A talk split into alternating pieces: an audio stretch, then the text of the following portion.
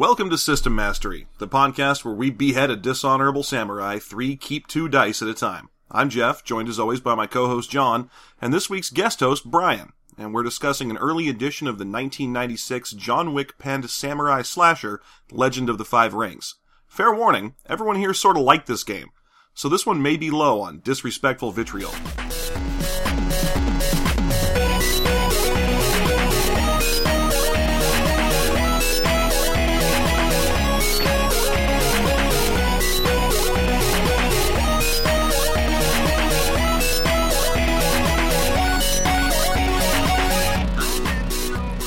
And welcome back.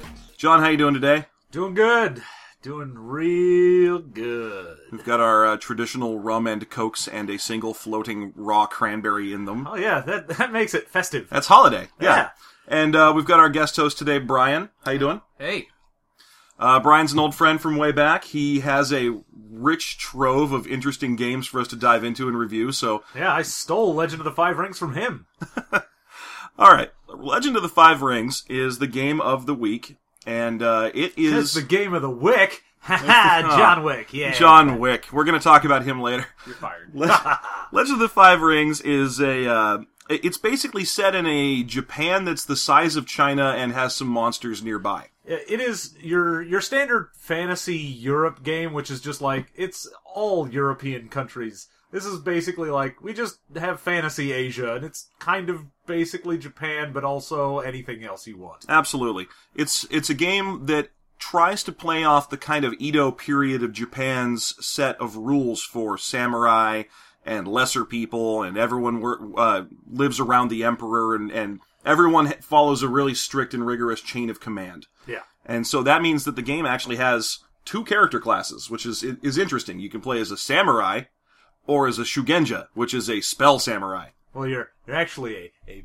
bushi and a shugenja. Everyone's a samurai. Oh, right. I'm sorry. I forgot. Yeah, You're either how- a bushi or a shugenja. How, dare, dare, I- you Oh, besmirch glorious Nippon? do I have to kill myself already? Do it. okay. Uh, this game uses a really unique system for uh, for dice management, and uh, I- I've read through it once, but the other guys here have actually played the game, so I'm going to ask. I'm going to say Brian to explain the basics of the dice math for this game and how it works. sure. So it's a D10 based game, but you know those of you who might be familiar with other D10 based games, especially World of Darkness, this is a little bit different. Uh, we're not dealing on a success system. Instead, it's really it's your standard difficulty or target number. So you get to roll a certain number of dice. You add them up. If you meet the target number, your action is successful. That's the basics. Where it gets interesting is in a few of the other levers that they have here to play with the math. The basic mechanics here are that the number of dice you roll and the number of dice you count are not the same. The nomenclature is basically XKY. Uh, so if you're doing an action, you might roll six dice, but you get to keep, let's say, three. So you'd roll six dice, see you know what they come up with, and then pick out the three best ones, add them up. If you make your target number, you succeed there are a number of ways that you can play with this, but it, right off the bat, it adds an interesting element when you're dealing with characters and character growth. So, you know, obviously adding more dice increases your chances of rolling high results on an, any given die. You get to add up higher numbers. But at some point, you're going to hit a ceiling there, and you're really not going to start raising the ceiling on, you know, the difficulty of tasks you can do or the level of your successes unless you can start adding dice that you keep, and that's generally a lot harder. So right there, you know, it it's it's got a neat twist on it, and that gets more interesting when you start taking into account the raise mechanic. Yeah, and the the whole system feels very. I mean, even just character creation is also very reminiscent of, say, World of Darkness or anything like that. You've got sort of the standard stats, and you've got the one to five, which is one of the big things. Uh, but in this game, you also have meta stats outside of your standard statistics. Now, when you say you, it's got the one to five, you mean those are kind of the generic statistics, like like Well, yeah. say the White Wolf style of statistics. Yeah, your stats and abilities, your attributes abilities will go from one to five. So, you know, one being you're kind of crappy at this, and five being you're awesome. And I'm assuming that they, even though there's a one to five system, samurai are expected to have a bare minimum of something in each one of their. Um, Well, everybody starts with a, with two. Twos? You're expected Okay. to you're expected to be competent, and two is basically the human average. yeah, if you're a samurai, you're generally not going to be bad at anything uh, as far as stat wise goes. Yeah, and they expect certain skills from you as well. I'm sorry though, you were talking about metastats, please. Well, yeah, they. Uh, so you'll have your your generic stuff. You've got your agility, your intelligence, your strength, your stamina. You know the the stats that you're all used to. Uh, but each one of them are divided into five rings. Hmm The legend of These five rings, uh, and so you've got two stats that aren't tied together. So you might have, say, intelligence and agility. that's fire, if I remember correctly. Yeah. Yeah. So uh, So again, these rings are basically the traditional Western elements, and then they added void. yeah, and Well, it, it's really the the core or the, the thematic baseline for the the setting. It really takes as its its sort of background two core texts. One of them is Sun Tzu's Art of War, which many of the listeners will be familiar with, and the other one is Miyamoto Musashi's text, A Book of Five Rings. And in the Book of Five Rings, he pretty much covers a, a, very broad Eastern style philosophy that takes the four Western style elements and then adds the fifth. Um, and the fifth one is void. So Void being kind of a combination. Uh, in, in the game, whenever you have to make a roll for a, a specific effect, the game will ask you to make a fire check or an earth roll or something like that. Like, for example, to lift something might be an earth check. Uh, void is generally considered to be using all of the other elements at the same time. And- Well, that and also the possibility of sort of stillness. The Yes. the idea of emptying oneself of outside distractions. Meditation, for Yeah, example. meditation. Is, Yeah. So th- that kind of gives you. it a basic also idea. ties into the magic in the system is Yes. very heavily into the void Now, now, one- the the metastats themselves uh, you'll have a rating in them just like you have a rating in your uh, normal stats but they are limited to they will be as high as your lowest rating in that so let's say intelligence agility is in fire even if you've got a five intelligence, you are real smart. If you've got a two agility, you've got a two in your fire. Because it's only as good as your weakest point in that ring. Right, so that generally encourages players to play average and not try. If you want to have a five in a stat, you really want have to want to because you're going to need to invest the equivalent of ten points in it. You're going to need to get both of those numbers up. I was going to say the only other thing I remember from Void specifically is that it's used as the measurement for tea ceremony capability. Well, it actually does. Yeah. It does do that. Um, There's a lot of other stuff too, but that was the one that stuck out for me. there there are two real things that every character cares about when you're talking void. And this this goes back to something that I had mentioned a few minutes ago, which is the raise system. The raise system is basically you might think of it in in another game it might be called called shots, but it's generally not as broad or robust as it is in Legend of the Five Rings. The basic idea of a raise system is that if you get if you want to take an action, you say I want to you know, cast a spell or make an attack roll or ride a horse or do whatever, and it's fairly challenging. You'll say to the storyteller, I want to do this, and he'll quote you a target number. This is the difficulty. At that point, most games will just say, roll your dice and see if you succeed.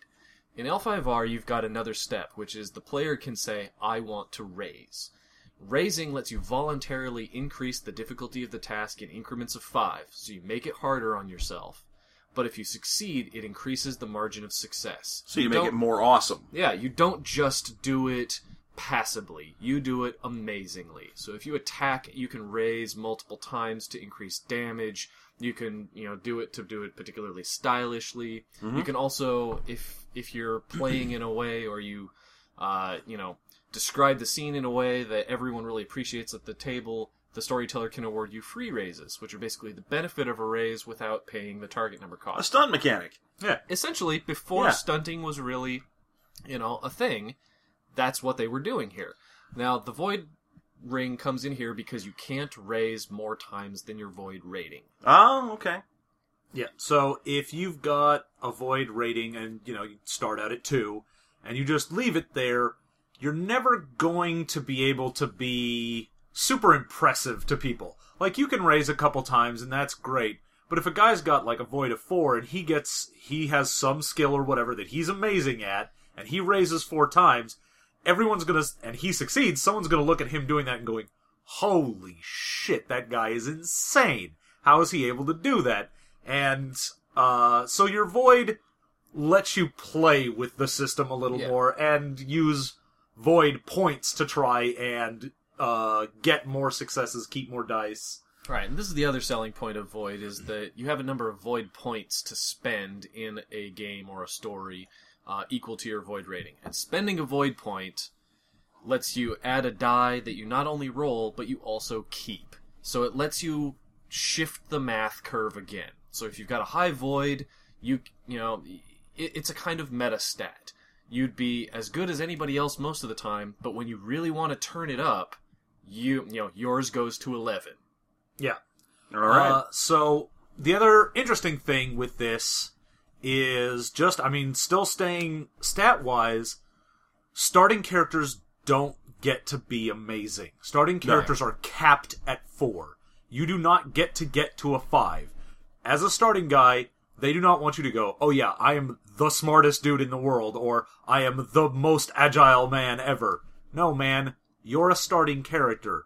Build up to it. Build a reputation. and that's that's Become a, Hercules. Don't just start as Hercules. that's a standard issue with point buy based games. You know, with Exalted, for example, or with White Wolf, it's really easy to take point buy to its logical extreme and go, all right, well, if it, all it does is cost me points to get to Celerity Five, then fuck, I'm going to Celerity Five. I don't care.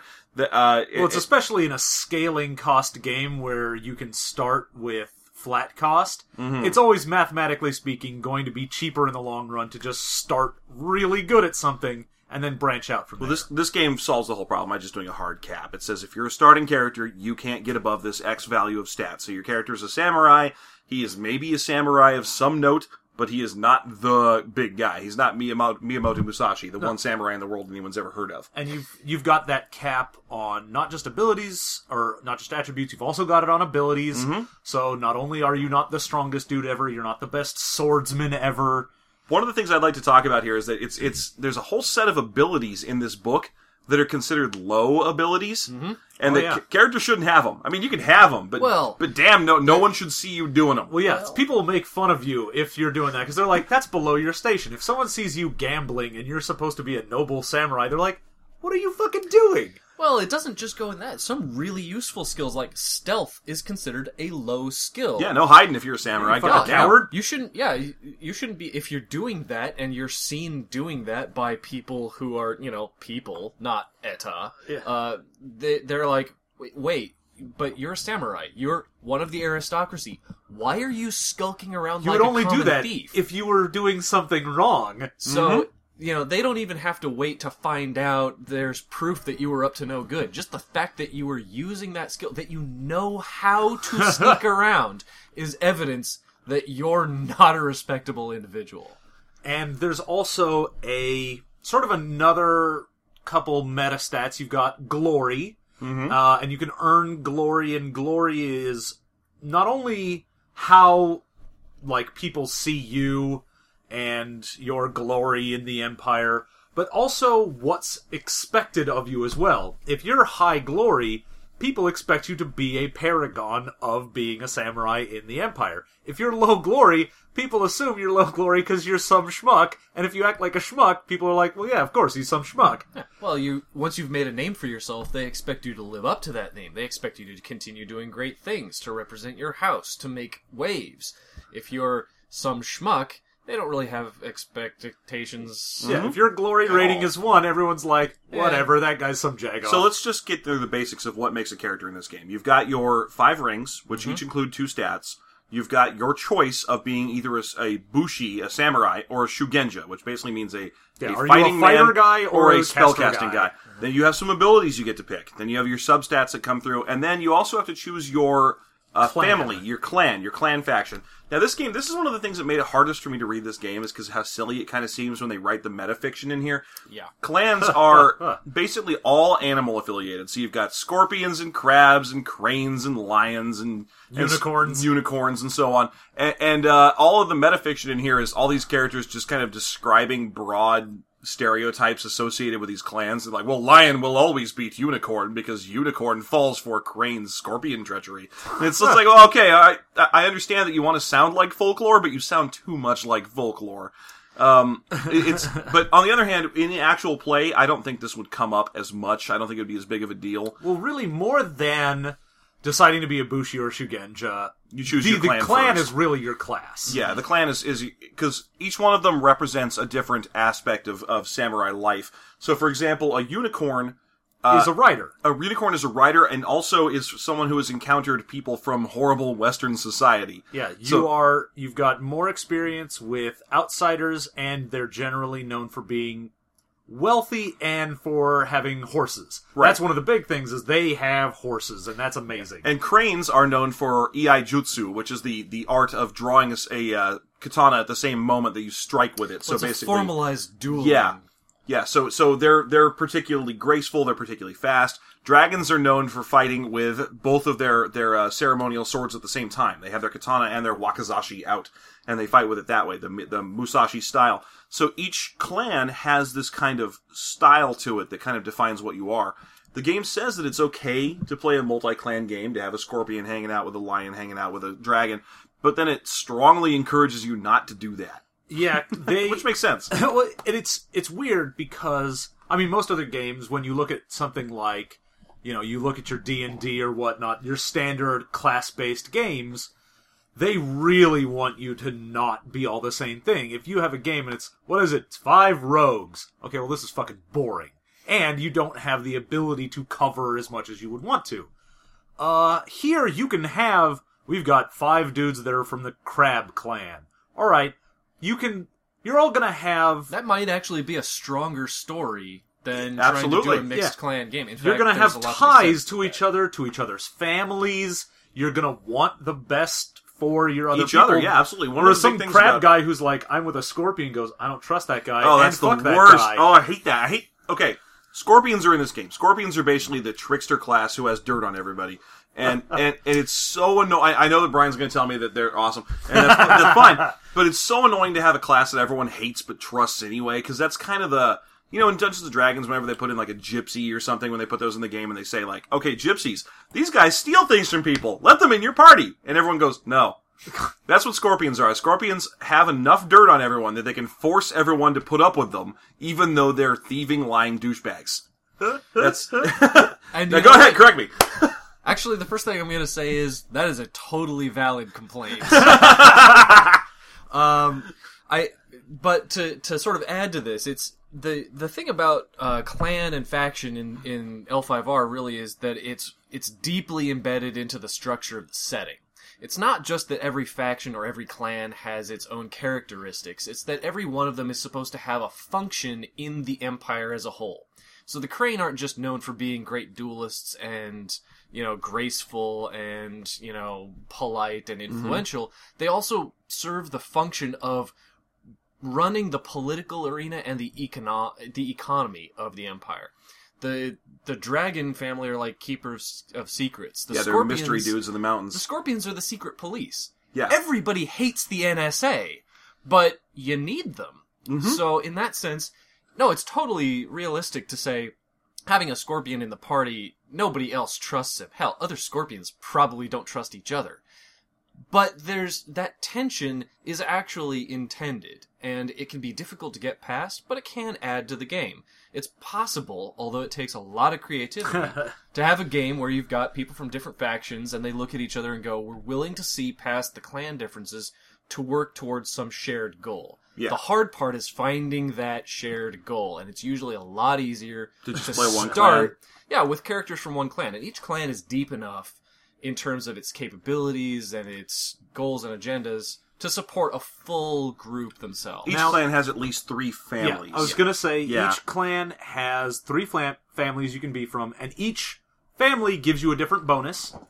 And then so depending on what clan you are, then what family you are, and then if you are a Bushi or a Shugenja, you'll get these different bonuses. Right, and that- and that- you can take it super focused. Like if you want to be a crab clan guy from the family that's all about being strong, you can just start without putting any points at a four strength right off the bat. And it really helps it gives you some extra bonuses depending on what you want to be and makes your character the flavor of whatever you wanted Yeah, it to be without having to spend all your points on it. It strongly emphasizes that those stereotypes do have some basis in fact. They, Yeah, they're not absolute, but there's a reason why everybody thinks crabs are big and dumb and brutish and don't know their way around court. Because frankly, most of them don't. but whole you can crab- play against yeah, type. because the crab family and the crab clan, they don't need to be in court. No, they're, they're- expected not to, so the fact that they don't know about court makes sense. And the reason the crabs don't know about court is a great way to segue into talking about what the enemies in this game are. The crabs are the defenders of the wall, if you're familiar with uh, that whole storyline. Um, in this case, the Think crab. Game of Thrones, Thrones. but instead of White Walkers, it's, it's Japanese random demons. onis and stuff. Yeah. So they they defend the portal or the gateways and the uh, borderlands to the Shadowlands, which is where every Japanese demon you've ever heard of lives. yep. So there's all oni and anything that looks like it's got a, a mask on, but that's actually its gross face. That's that's what's there. You know, if the top of his head is cut off and there's water in there and a cucumber, they're probably Yeah. going to beat it up. If it's half a guy, then yeah, that's that's in there. That that's the Shadowlands, and the crab uh, family is expected to defend the borders of the Shadowlands, so they keep people out. That's kind of your bad guy MacGuffin in this game is the Shadowlands. Otherwise, it's all interfamily intrigue. It's a bunch of stuff where, and, and again, I, I'm going to go back to the metafiction in this book. There's a lot of stuff where like there'll be a, a really cool war where a lion guy goads a crane guy into a big fight. And then randomly the lion guy just dies, and some person watching from the sidelines goes, "Ha! Scorpion trickery." It's like, well, okay, if it's that obvious, then the scorpions fucking suck. They like if anytime anyone dies randomly, it's a scorpion. You know that it's scorpions doing that. And so again, that's just bad fiction. I think in in gameplay, it would work amazingly. Well, the the whole point is in gameplay, you'd be able to be like, okay, I do this thing, I engineer a situation, I'm playing a scorpion, I have some poison on a blade when it was supposed to be just a, wo- a duel to wound, mm-hmm. and he dies. And the problem is, if you get away with it, someone can go, scorpion treachery. Yeah. I would never do this, but. No one knows. Someone Yeah. can say that. You The- go. the fiction's- maybe this crane put poison on his blade because he th- knew Yeah. everyone would think it was a scorpion. The, the fiction in the game is in the book is somewhat lacking, but that doesn't have anything to do with the gameplay. Which I, I, I feel I've never played this game, but I feel like the gameplay would be awesome. At this at the same to- time, not just a dump on scorpions. That storyline features a uh, crane samurai goading a lion samurai into a personal duel. Uh, he's a way better duelist, and he just does it by going, "Well, you're probably a coward," and the lion samurai's like, "Well, fuck you then." Let's let's, and it's like, well, okay, if that works every single time, then I feel like eventually the guy in charge of the of the lion family be like, "Look."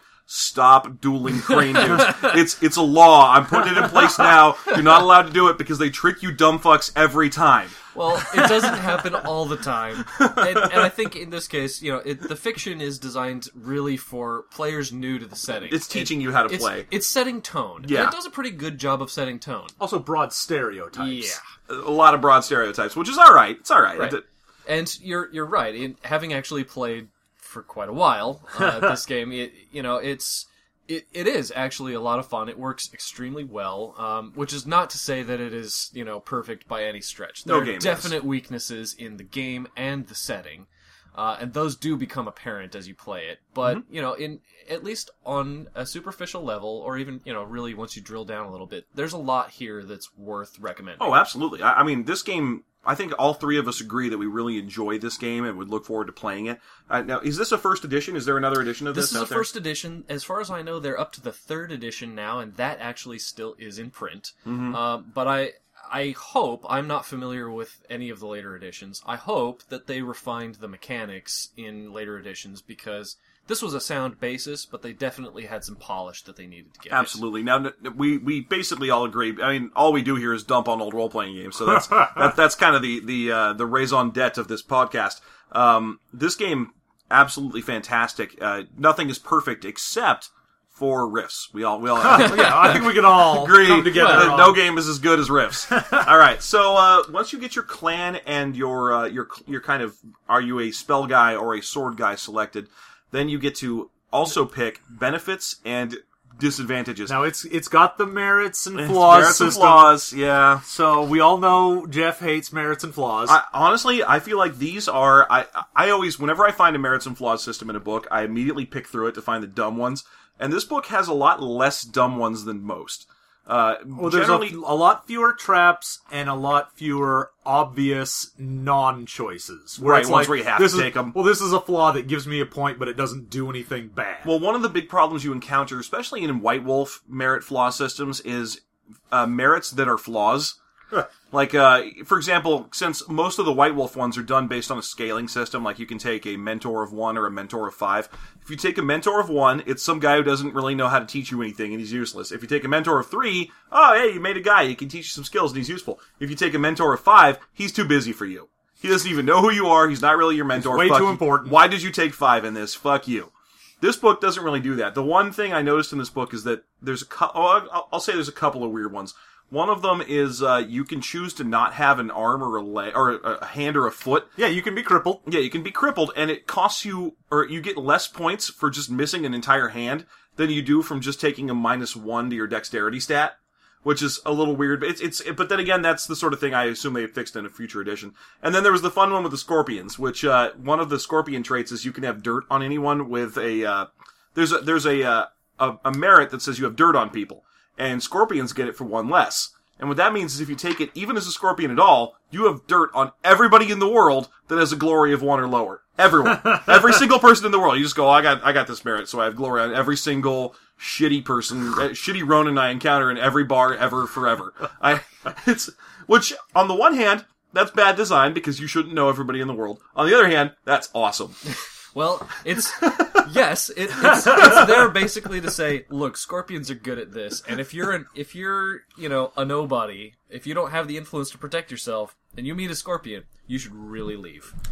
but the problem is they're like, oh yeah, I've got dirt on this dude and he's glory one, and it doesn't matter if I have dirt on him because who gives a fuck? I know, you can It still also- bully him well, around. It also doesn't matter if he fucking kills you for having dirt on him because yeah, you he's come up nobody. exactly. You come up to him, and you're like, I know your dirty secret. And he's like, stab. Well, I'm going to kill you in this bar.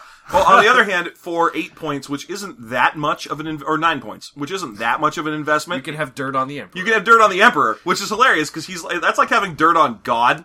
Like, like the most important person in the world, you'd be like, you know what? I know about the sheep, dude. I, I know. Of course, and, then and again, guards comes- immediately show up. and that Well, yeah. that comes back to the exalted thing where you can the, the game has an option for you to buy something that will just get you killed. Why did you buy that? Yeah. it's it's it's fun that it's in there, but but uh, they could have streamlined it by just saying, hey, this caps at glory six. You can't know anything about people who are better than you. No, at, at that point, you pretty much just want to, you know, play the scene from The Dark Knight. You know, congratulations, you figured out Bruce Wayne's dark secret, and you want to blackmail him.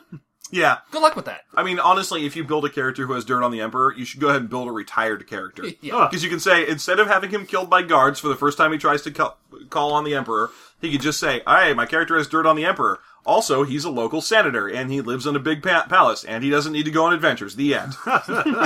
Congratulations, you spent eight points and won the game. Try again. Good job. Try again.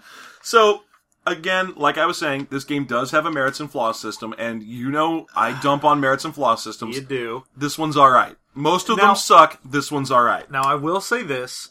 The one problem here, and it's not just a problem with L5R, it is a problem with merits and flaws systems, and that is anytime, merit or flaw, you have something left up to the GM's discretion. Oh yeah, there's a lot of those Yeah. in there. There's like fate Yeah. ones. Yeah. If, if you're unlucky and it so that's one of them. You can be unlucky. Now the the uh, the storyteller will at some point go, okay, you've got to re-roll that successful roll because you're unlucky. Yeah. Now this can be either, you know, oh, I try and do this riding maneuver. I succeed. Okay, re-roll it. That wasn't really too bad. Your GM's kind of lowballing. He's just not being a bitch. You're unlucky. You fell out of the Yeah, saddle, and it that's was true. in front of the girl you like. Oh, But the problem, the problem being that this is one of those.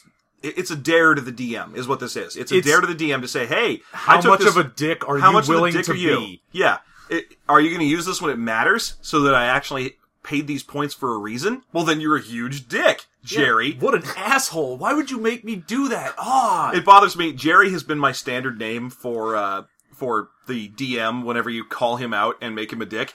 But I, I believe Brian actually has an old RPG friend named Jerry. So if Jer- so so if Jerry ever listens to this, uh, don't worry. Jerry's just my generic name. I don't actually hate you. I don't know who you are. I Um, hate You you. I'm though. still in touch with Jerry. He might actually hear this. So I if he really does- thought you were going to say, and he might actually be an asshole. there's a solid chance he's a dick. okay, so but there's I a love you, bro. Let's get beer again sometime. that's a, there's a couple of those type of issues in this game, which is you take these things. One of another one is fated, where your character has a great fate, and it Yeah. says it says uh, until such time as your fate has happened, you basically get an extra reroll to not die. But you don't know what your fate is, and your DM does, and he doesn't have to tell you, and he doesn't have to tell you when it happens. So you could say, for example, take fated, and then your DM's like, "Well, you're fated to visit a bar." Hey, you did. Hey. Your your uh, your ability's gone. The end. Uh, and again, uh, or actually for the first time, this game has a bit of a a mean DM streak to it. We've talked about this a couple times. Yeah, well, and it's not even like the system encourages DM as much as the book. system talks about. Yeah, there's a being lot of. dick. I wanted to put this out there. This book contains the phrase "double-edged sword" more than any RPG book I've ever read, which is weird because katanas have one edge. but uh, to get back to it, this Yeah, book, that's that's why it's book- bad. Yeah, this book has a lot of of a particularly crafty DM will and, and so on because it, it encourages the DM to play a little adversarial or to or through to a lot of adversarial. um, which is which is all right. You know, there's games that that are built around that. I, I for a long time have said that a fourth edition D and D game that's run with a DM who just fucking hates you is still playable because the game's got such tight rule structure. and that's Um, that's because in something like that or a very tactical game, yeah, uh, the the rules aren't left up to the GM's discretion. Yeah. It isn't something where the the guy who's in charge can just decide this is when this happens and this is how this happens. There are very strict mechanics. When you get into especially more storyteller based games that are more about narrative, the GM gets more power to decide when and how things happen, which is great to tell a story because now you can decide, okay, I can dictate the flow, I can make sure that certain uh, elements of surprise can happen or certain plot points go off when they should. But it also has the problem of if your GM is a dick, he can just decide, no, fuck you, you don't get to do this, or something fucks with your character, or whatever. traditionally speaking, I'm not a huge fan of anything that gives too much DM discretion. And it's, uh, you know, it's not because I hate DMs or I don't want them to be able to tell effective stories. It's because anytime they write DM discretion stuff into a book, they usually make that feel like it's the baseline. And of course, the most common example of this is the wish spell from old second edition D&D. Yeah. Where, where there's oh, wish, and what's this do? Well, it can do these seven or eight different things. If your players try to use this spell, fuck them. Yeah, it's, well, it has like, mechanically, it can do these things, and it always works. Or your player can attempt to do something fun and creative. If your player is fun and creative, fuck with that player. Don't let them have the thing they came up with that's fun and creative. Uh, give them a person named Bill Ding instead of a building. Yeah. If they if they wish for gold, turn them to gold. If they wish for their enemy to be dead, warp them to the future to a point where their enemy died naturally. Hooray! This is super fun. Except it's not. Yeah, And- if and- you want all of the king's treasure, you appear in the king's treasury. Ah, ha, ha, ha. guards kill you. The end. Yeah. That, that's the kind of problem you encounter when you when you build adversarial DM stuff into your game. Is that you publish that stuff, you put it in your book, and then DMs read it, and not knowing any better, they go, "Well, that's how I'm supposed to play. I'm supposed to be a huge weird asshole who apparently doesn't have any concept of syntax. Yeah, the problem is when the the writer of the book Uh, puts a huge in- weird asshole. Yeah, well, it puts that into it. So you could have, say, the wish spell. Yeah. And it could go, it does these things, and have a, at the GM's discretion, a player can attempt to get something fun or creative outside of these rules. Now, if you stop right there, it doesn't encourage new DMs or people just reading it to go, oh, I'm supposed to fuck with people. On the but when you hand- write down, you should fuck with someone if they do this, or the GM can punish a player for his A particularity. You know what? Every GM in the world thinks that they are a particularly crafty GM. Oh yeah, nobody looks at that and goes, Well, "Well, not I'm, me. Not, I'm not very crafty." I'm by the book. No. I think I do believe in the past I did actually read a published. I, I think it was even with the wish spell. It ended with you know the sentence, and I quote: "The DM is encouraged to be fiendish." To that writer, fuck you. Yeah.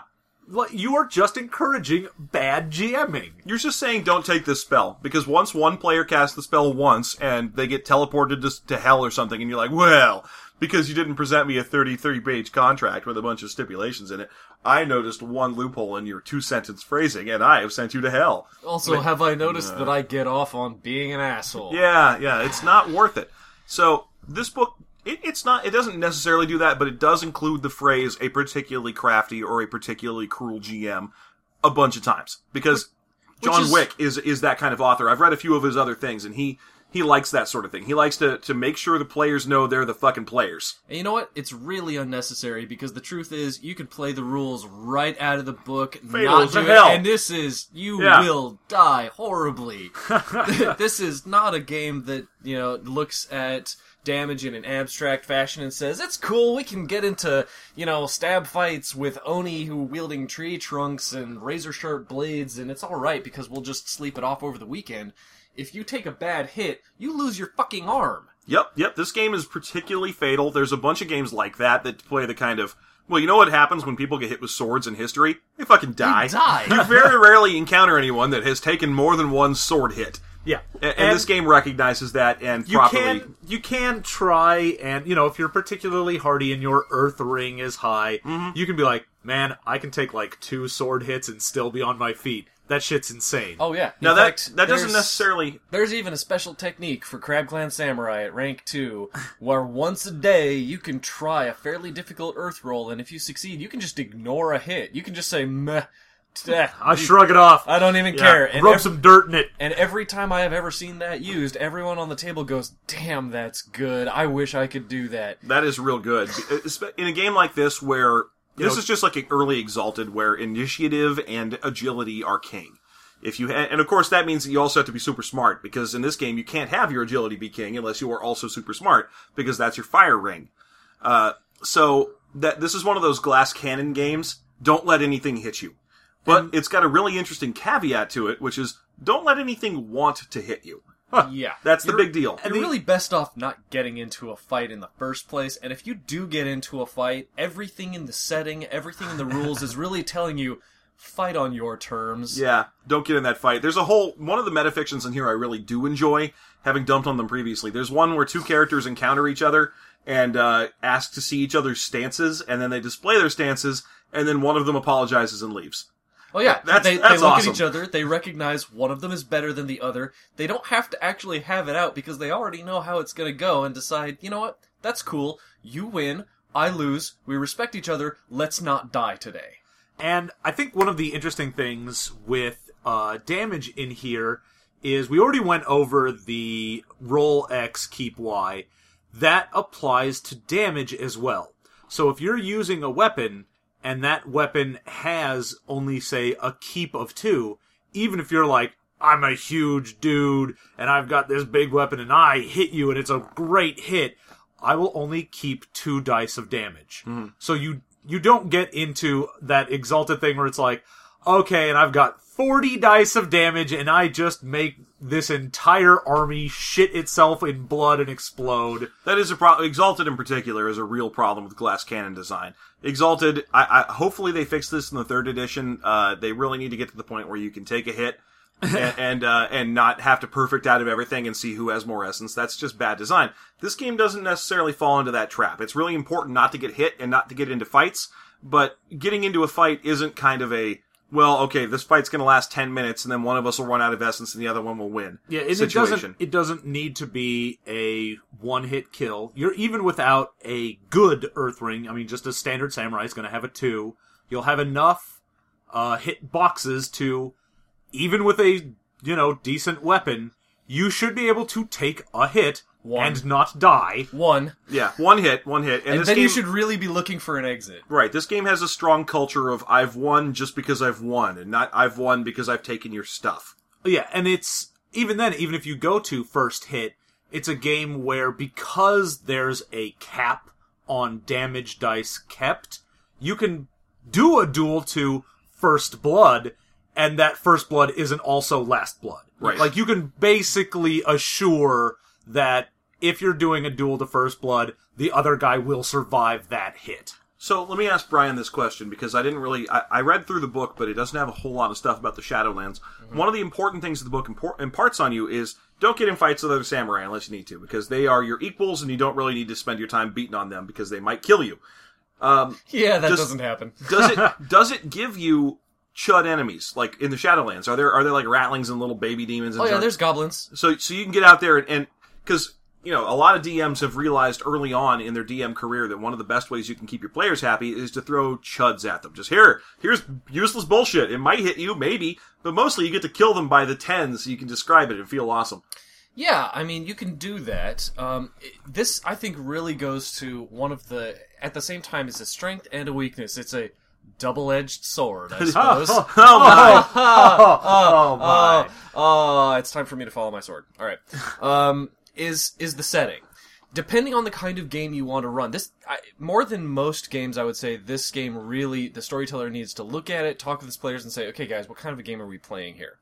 Because that's really going to determine not just you know what kind of narratives you're going to be telling, what kind of stories, but also what kind of characters you want to create from from minute one.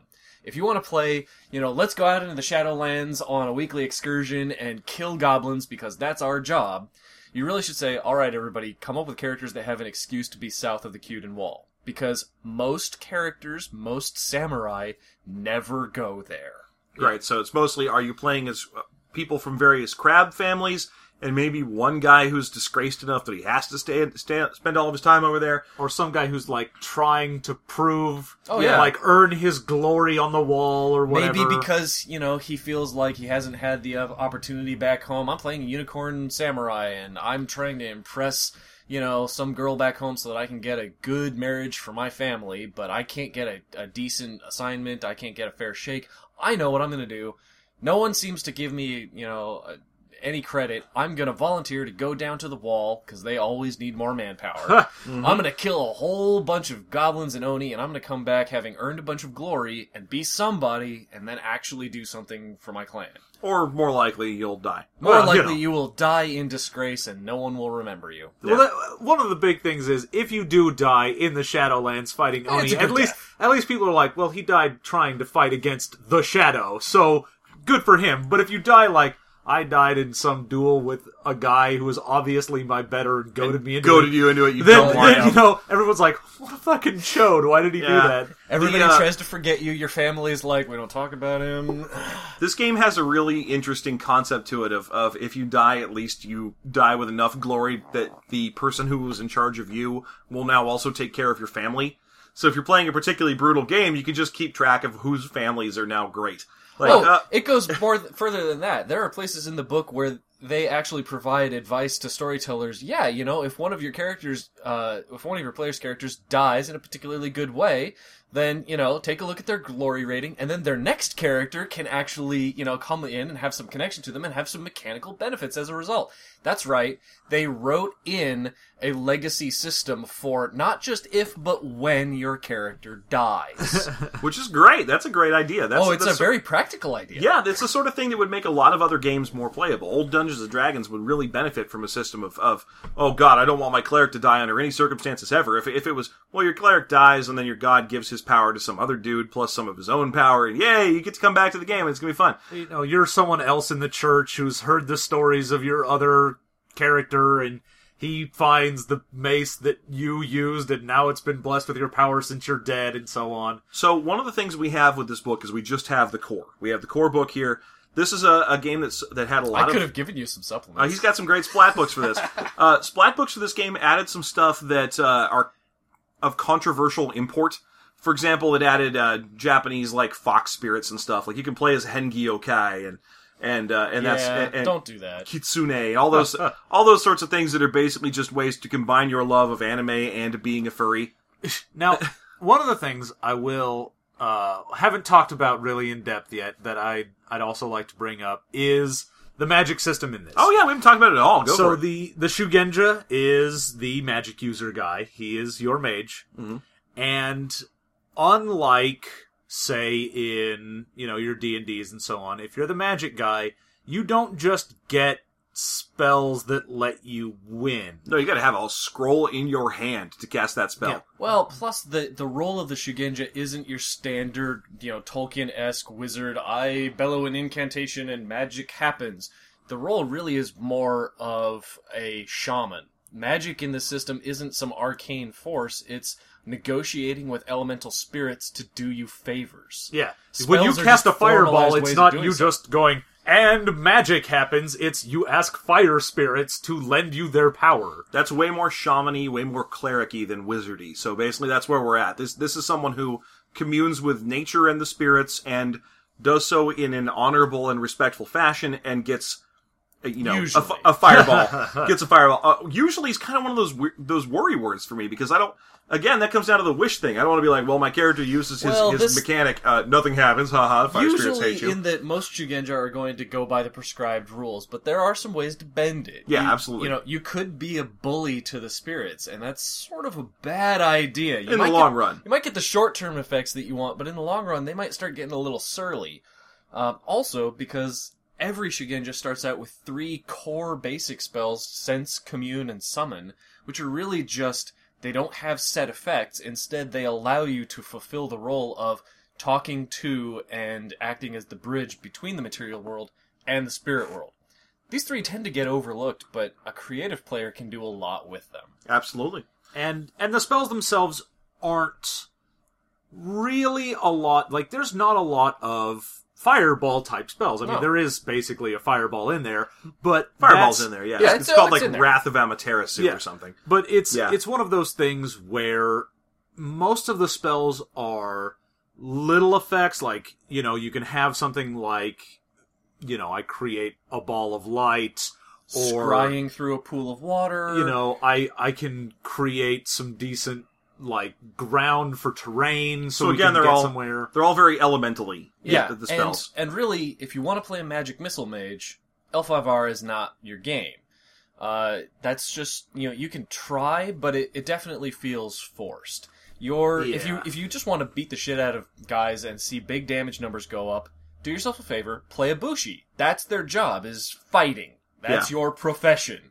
Shugenja, their job is a little different. It can be really satisfying and very flexible and interesting, but you're not going to be running around hucking lightning bolts as a matter of course. You No. can do that, but it ain't your job. and your and your there's very amount, little- the amount of spells you can even cast is limited again Yeah. with void rating so it's not like And you that do scrolls just you sit on. there yeah, you're not just going to sit there hucking fireballs all Spell day scrolls in this game are as valuable as like honored swords. Mm-hmm. They're very rare. You only have a set number. You don't really get them. It's dishonorable to take them off the people you have recently killed. So it's it's difficult to get your hands on new ones. Yeah, And, and there are there are it's ways. not trivial to even just cast a spell either. It's No. not just I'm going to cast lightning bolt and then you resolve the effect. It's I want to try and cast a spell. All right, well, it's got a casting time that's not trivial, 3 rounds. Do you want to do that faster? Start burning raises. Yeah. And then you have to roll just to successfully cast the spell. It's an accomplishment just to get one off.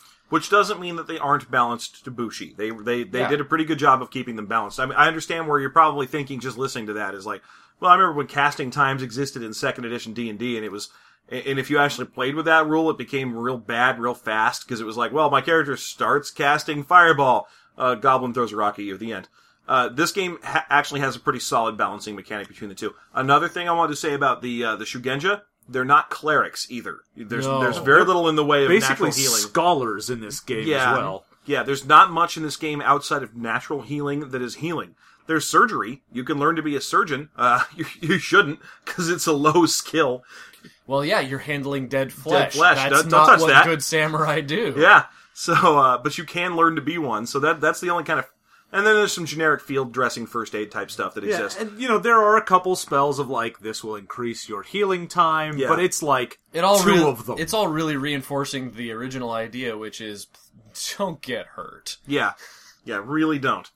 Um, now, I this is my first time reading L5R. Uh, I read it just a couple days ago, getting ready for this. But I was very experienced with the world of Rokugan, which is what this is set in. Again, that's basically a Japan the size of China. Um, because I own the third edition Oriental Adventures Dungeons and Dragons book. Racist. Um, and it has, if for whatever reason, probably because at that point in history, Wizards of the Coast owns owned Legends of Yeah, the Five they Rings. acquired the license. Yeah. So they produced an Oriental Adventures book, which had everything a normal Oriental Adventures book has, and then Rokugan stuff. Which was such a bad idea. It really highlights what makes Rokugan interesting. Because if you read through the Oriental Adventures third edition book, Rokugan stuff is like, well, okay, if you're playing in L5R, you can't have uh, eight, nine, eight out of ten things in this book. Oh, well, that, that sounds awful. Wow, all the fantasy races? No, they're not in here. You can't have those. One, there's ratlings. So they give you the ratlings, but other than that, you can't play as the, the Korobokkuru or the Hengeyokai or the Vanara or any of the other races that are in that book. You can't play as any of the classes that are in that book except for Samurai and Shugenja. A- And uh, what it really does is highlight the difference in philosophy between the games. Uh, Dungeons and Dragons is a game that's defined by a wealth of options. Your character can be anything Oh, yeah. from anywhere. This game is defined by a dearth of options. It's, de- it's defined by restrictions. How do you make yourself a distinctive character in a world where everyone is basically a samurai? Everyone has the same haircut. well, everyone who matters. Everyone who ah, matters Huh, is a huh, samurai. huh. Everyone has the same haircut. Everyone retires at the same age. How do you achieve distinction? And it's it's an interesting concept that it did not transfer in, all that well into, yeah. into Dungeons and Dragons. we were actually having a discussion on the way over here today about uh, the mechanics of a game and the aesthetics of the game going together. And when you try to divest the two, sometimes it can work, sometimes it can't. You know, you take something like L5R and you try to put it into D and D's mechanics, It doesn't work. it all falls apart. Yeah, I I'll mean, tell you- in D and D, well, you know, one of the the primary driving reasons why you play the game. Hell, you show up every week going, "I've got this longsword plus two. I want to try and get a longsword plus three. Maybe it'll be tonight." You know, you go into dungeons, you kill monsters, you come out with loot. Hooray! In L5R, you don't do that. You start and you have your grandfather's sword, and if you give that up, why are you giving that up? And That's they- your grandfather's sword. They, they try real hard to make that work in Dungeons and Dragons. A samurai is basically a fighter in D and Mm-hmm. D. The the samurai class in third edition Dungeons and Dragons has a feat every three levels instead of every two, like a fighter.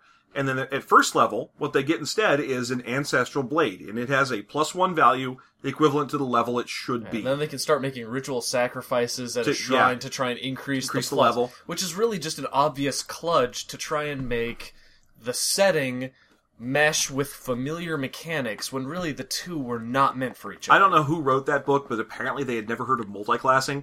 because one of the best ways to play a fighter in third edition is to not. And then the second best way in, to play a fighter in third edition is to play a samurai one, fighter the rest of the way. Yep. Because that way you go back to your regular every two levels feat progression, and plus you have an awesome magic sword that keeps getting better. Yeah.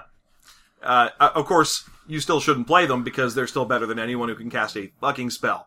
Yeah. Um, this the book was really fun. It, it actually has a really interesting set of prestige classes that are really neat. But every time you read through them, you're like, "Oh, that's awesome! I can't wait to play one of those." Don't use these in Rokugan settings. Like the the eunuch mage who could like throw needles and have them turn into snakes in midair. Nope, sounds like a ninja. Yeah, don't do which that. We haven't talked about, but yes, ninja do exist in the game. Oh God, do they ever? They, they exist, and then every time they mention them in the book, they they, they then go, but they probably don't exist, which, which is very clever in the terms of setting a story, like giving you a concept of an Well, yeah, element again, of story. it sets tone Yeah. well. Nobody actually thinks ninja exist if you ask them in, you know, nice company. You're But like, you- you're at a tea party and someone's like, I think I heard something about a ninja. Oh, oh ninjas! Oh! oh no, of course not. Right, but of course they actually exist because it's it's Oh yeah, not only is it a Japan the size of China, but it's a Japan that contains a lot of China.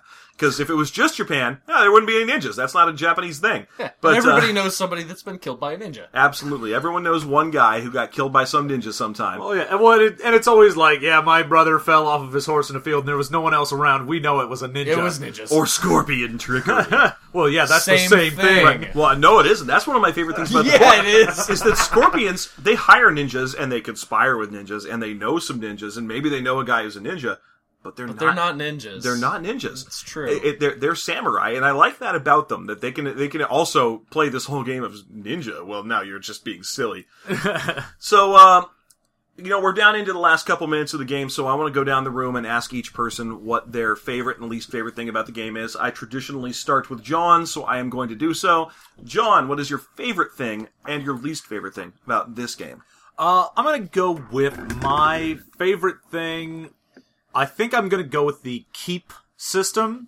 Uh, almost specifically in damage, but I also do like it in the other uh, aspects of it. When you get into a game, uh, any game really that has the multiple dice, not just say a d20, but even then where you have multiple additions onto your roll, it gets to a point where especially in a binary system, you with the pass fail that it doesn't even matter anymore how many dice you have, or if you've got dice that are you get X successes and it's just a shitload of damage or way too good to hit that you can't get past it. Uh, then it becomes really hard as someone running the game to challenge you, and then you get into this sort of one upsmanship with your players where you're trying to be better and they're trying to be better and then eventually someone hits someone and they explode in gore. Mm-hmm. So with the keep system, even if you are rolling 50 million dice for damage, Kind of gates that. yeah, you, you have this gating mechanic and I like that. Least favorite thing. Least favorite thing? Uh, I'm gonna go with the, uh, I don't like the magic system, I'll be honest. As much as it, it does end up being fairly balanced, the, the whole scroll thing and the limited way in which spells work, and there are a lot of spells that are like, you can raise 15 times. What does that do? Not a whole lot. Eh, I feel like the spells, I did look a little bit at some splat book spells. I feel like they started to realize they needed to do more later on. But just main book, that's all we're reviewing. I feel the spell system is a little lackluster. Would you play this game? I would totally play this game. Shit, I would even play this game as a Shugenja using the spell system I don't like. Uh, it's, it's very interesting. It's got an interesting setting. But, uh, yeah, I think it could use a, a later edition. I'd be interested Which to see what the new two edition. of. Yeah. Yeah. Okay. Uh, John, uh, John, I'm sorry. Brian, favorite thing about this game? Oh, um, well, Well, you know what? I'm gonna say I, I'm gonna pick something that we didn't touch on, which is the mass combat system. Oh, We yeah. actually do have. It's a fairly brief little chapter in the game, but there's a neat little system here to handle big battles in Rokugan because massive battles, clashes between armies and clans is something that happens on a regular basis. And they they did make an effort to try and handle the question of when you've got player characters who are personally involved in a battle, how do you do that? And it's a, they offer a framework that is very successful, which is basically they abstract the battles out into round by round, usually a half dozen mass combat turns. And then each turn, you basically ask each of the players, what's your level of engagement in the battle? In other words, where do you want to be? Are you in the reserves? Are you fighting on the, the edges? Or does your character throw himself in where the fighting is thickest? And then there's a nice little chart. It's pretty straightforward. You make a roll. Each character, depending on their battle skill, can kind of control more effectively how they're engaged in combat. And they get outcomes. So, like, if you're heavily engaged, but you're pretty good at it, you can throw yourself into the thick of battle. You know, you take an abstract number of wounds, which represents fatigue and little cuts and nicks, but you also gain glory, more of it, if you throw yourself in there and try to be a hero. You can earn opportunities to duel other heroes in the middle of the battle, or gain, um, you know, opportunity, heroic opportunities like break the lines. I've used it before. I, to be honest, I've both played and run this game in the past, and I've actually pulled this little system out, modified it a little bit, and used it with completely different game systems to do similar things, and it's always been a success. Least favorite thing about this game? I don't think that the core rulebook really provides good support for storytellers who want to run the game and are like, okay, I've got players, everybody loves a different clan, I want an idea of how I can bring these people together. They're basically like, well, they could run Imperial Magistrates, and I don't know. All right. It's it's not there's not a whole lot of support there for helping people start up a good, successful campaign. It prevents it prov- provides this really nice mechanical structure. The mechanics are robust. The setting is interesting.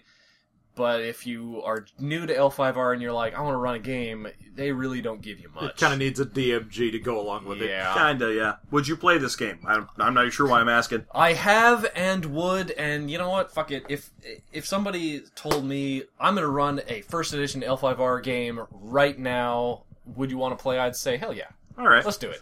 Okay, uh, I'm going to go ahead and say my favorite thing about this game is the combat mechanics. I think they did a really good job of getting across exactly how fighting occurred in that era, which was basically if you got hit with a katana, it was it impacted your head and you're dead now. And that's that's how that worked. I like that. I like that they got that right and and still managed to come up with a game that doesn't feel like a joke. Like it doesn't feel like well, put your character into the game, they're dead. Put your next character into the game, they're also dead. Uh, it- It's it- not. It's not paranoia. it's not paranoia, so so that's nice. Um, I feel like they did a great job there. My least favorite thing about this game, I've already brought up, and it's the kind of broad stereotyping that exists in it. There's there's ten. I, I would want to say that clans in this game are basically your race. The, the closest thing in this game to your race, like a lion, is very different from a crab, is very different from a from a unicorn. And to me, they're a little overly stereotyped. Uh, I, I know you can play outside that box and play it right, but the book makes it like, well, if you're a lion, then you're a brash uh, barbarian outsider. Do that, or or you're useless. I, I, I'm not a big fan of that kind of thing. I, I I feel the same way when I'm playing games that have a race, and it's like, well, elves live in the forest and appreciate sculpture, and if you play a city elf, what the fuck are you doing? Yeah, they set tone really hard in Yeah. the in the core book, and once you can get past that, it it gets a lot better. But they do sell it hard. They do, they really do. They do a decent job with the different families to go. Some families are a little less stereotypical than the others. Yeah, those are like then, those are like sub races in this game. That's Yeah. like, if you're a wild elf, then maybe you're Matsu. maybe you're a lion of the Matsu family. God, I hope lion, lion and Matsu are correct. They are. Yay! Yay! I got one. You got so many other things wrong, but that one was good. Yay! Uh, okay, and then would I play this game? Sure. I've, I'm the one person here who was not, and uh, and I would I would give this game a try. It seems like a lot of fun. I, I went into it with some serious reservations. I'm not a huge fan. I, I, I tend to have a kind of opinion of gamers, and one of the opinions of gamers I run into is that there you'll occasionally encounter about one in ten who is obsessed with glorious Nippon, and they they, they, they want to talk to you about folded steel and katana and how great they are, and they really want to drag that shit into your D and D game. Um, and and uh, I'm not. I I just I generally don't care for that sort of thing. Uh, e- even though I, I, I love watching me some anime and I love l- reading about Japanese history, I really hate nerds who are into those things, Ah, specifically into those things.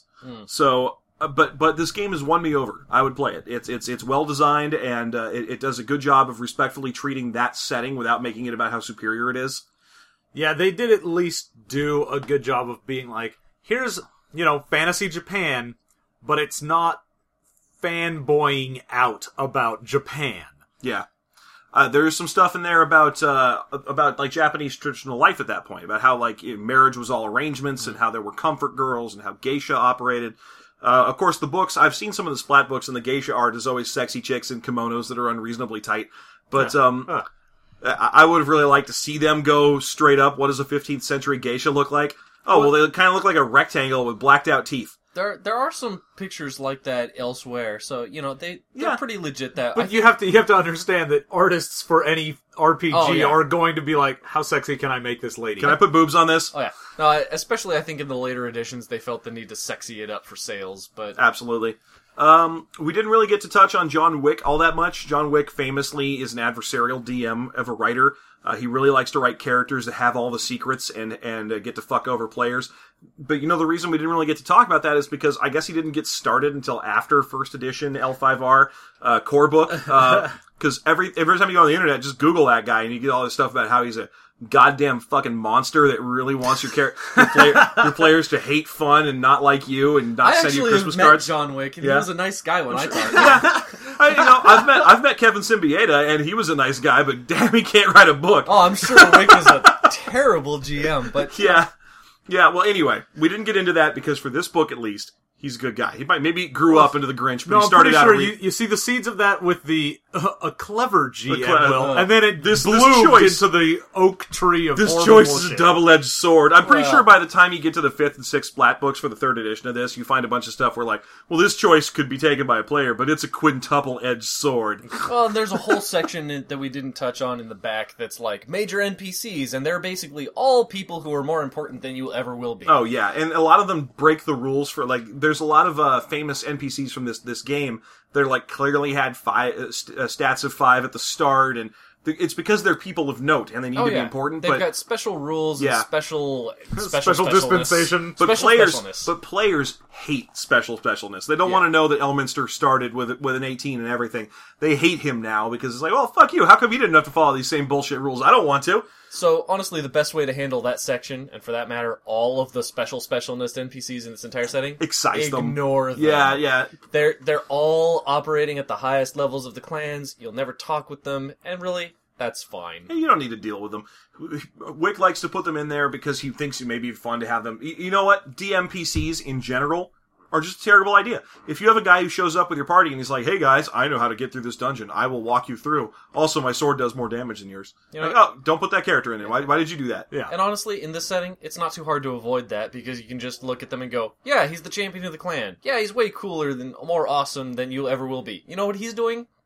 Pushing pencils. Champion stuff. He's not the- you. No, he's running the clan. Yeah. He doesn't even get to go outside most of the time. Okay, so we've hit about an hour plus. This is an interesting game. We've talked about it a little longer than normal. We all agree we'd play this one. We all agree we have stuff we really like about it. I'm going to go ahead and give this one a solid recommend. You can play this game and not have a terrible time. Uh, tune in in a couple of weeks. We're going to try and review Synnibarr. Oh. I'm sorry, John. Uh, Why, why do you hate me? Don't worry. At least Brian gets to dodge Synnibarr. I'll, I'll loan it to you if you want to read it. Good luck, guys. Yeah, Synnibarr is basically Rifts except written by a slightly smugger person. He's the kind of guy who owns more than one short sword. Oh no. that kind of guy. Raven C.S. McCracken is the famous author of, of uh, Synnibarr, which is, again, it's a sci-fi post-apocalypse set on a Dyson sphere because he had just heard of those. you can play as a raccoon with a bazooka. Uh, it's, it's, it's, it's gonna be a real good one. We're gonna get right back into the hate that you guys crave. so, uh, we, again, this is System Mastery. You can find us at systemmastery at gmail.com, systemmasterypodcast.com. We are System Mastery on Twitter as well. So, uh, from all of us at System Mastery, thank you very much, and we will see you in a couple of weeks.